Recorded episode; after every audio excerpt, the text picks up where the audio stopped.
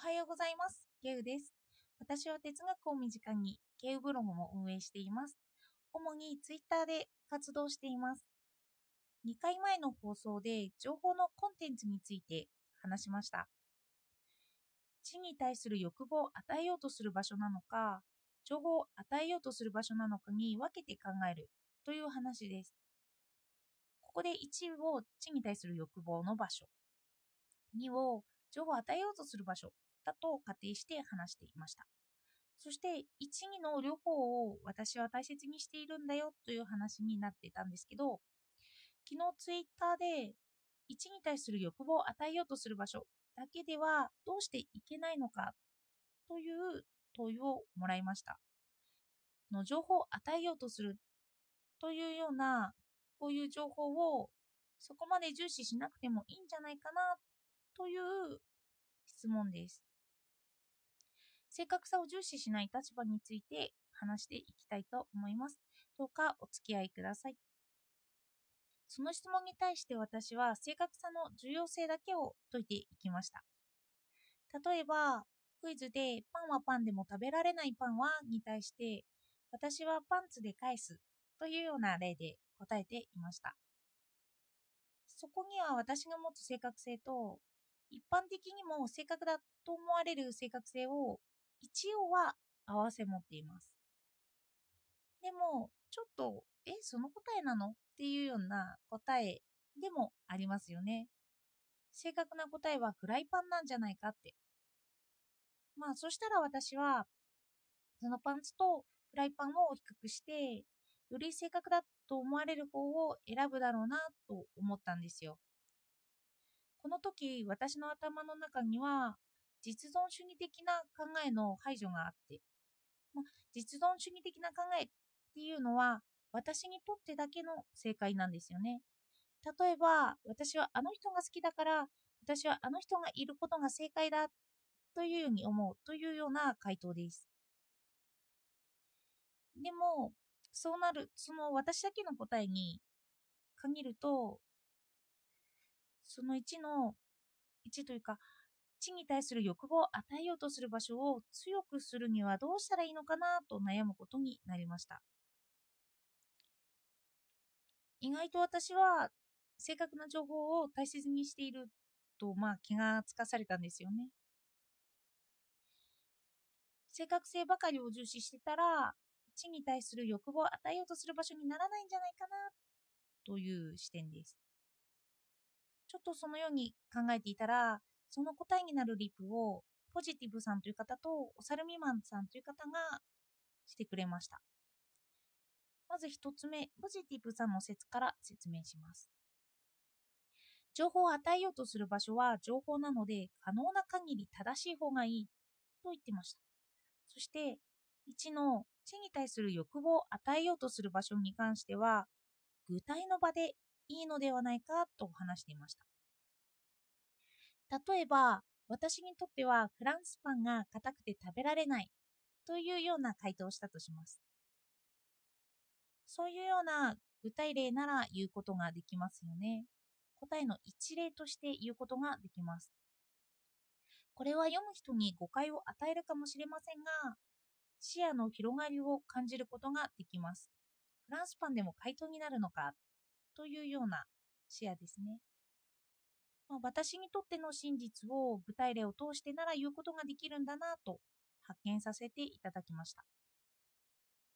そしておさるみまんさんの話なんですけど、例えば間違っているとか正確さだとかを意図しないでやる行動がありますよね。例えば放浪とかです。放浪をするには、これは間違いだからとか合ってるからといって出発することはありません。何も意図しないで放浪に出ます。その放浪の過程で予想外の正解を想像、作り出すかもしれないといった話でした。この場合は、意図せずに正解が作り上げられていたという新たな視点ですよね。この場合は、そこまで情報を重視していないと考えられます。の何を伝えたいのか初めに定義していないから、情報の正確性を追求することはできないんですよね。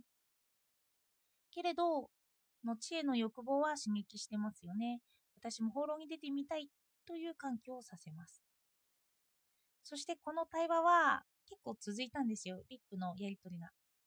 そして結論としては、情報を気にしすぎると視野が狭くなってしまうんじゃないかという疑問とともに終わりました。ずっと対話してたのははるかみまんさんという方で、 Kindle 作家さんなんですよね。作家さん目線で見てみると、情報発信の場としてファンタジーや創作した話を披露する場でもありますよね。そうなると、そこまで正確性に限らなくても良くなります。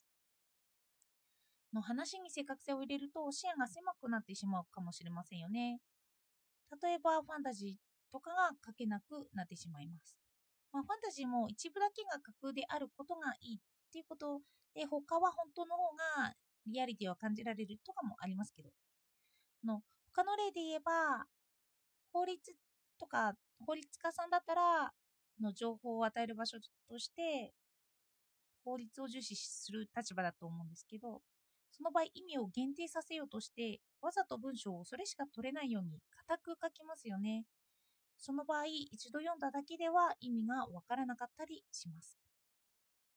そしてふと思ったんですけど、その昨日のツイートをもう一回読み返してみました。すると不思議に思っていたことの回答があったんですけど、問いの視点がぶれているんですよね。あのいろんな問いがあるんです。正確さの意識の問い、正確さの基準、正確さってなんで大切という視点、ここから真理とは何かとの問いにイデアとの概念を残してくれたけど、それはどう捉えるかとかの、私は図鑑や辞書を正確性の道具として述べたけど、それはクイズの答えと一致するのかとか、正確さはみんなと共有されるためには必要なのかという問いですね。もうここでいろいろされた問いについていろんな分類ができます。例えばひとつめ、客観的な答えと主観的な答えの対立としての問いがひとつです。の私だけが正解と思うような答えでいいのかという問い。で、ふたつめなんですけど、科学哲学の反証可能性の話ですよね。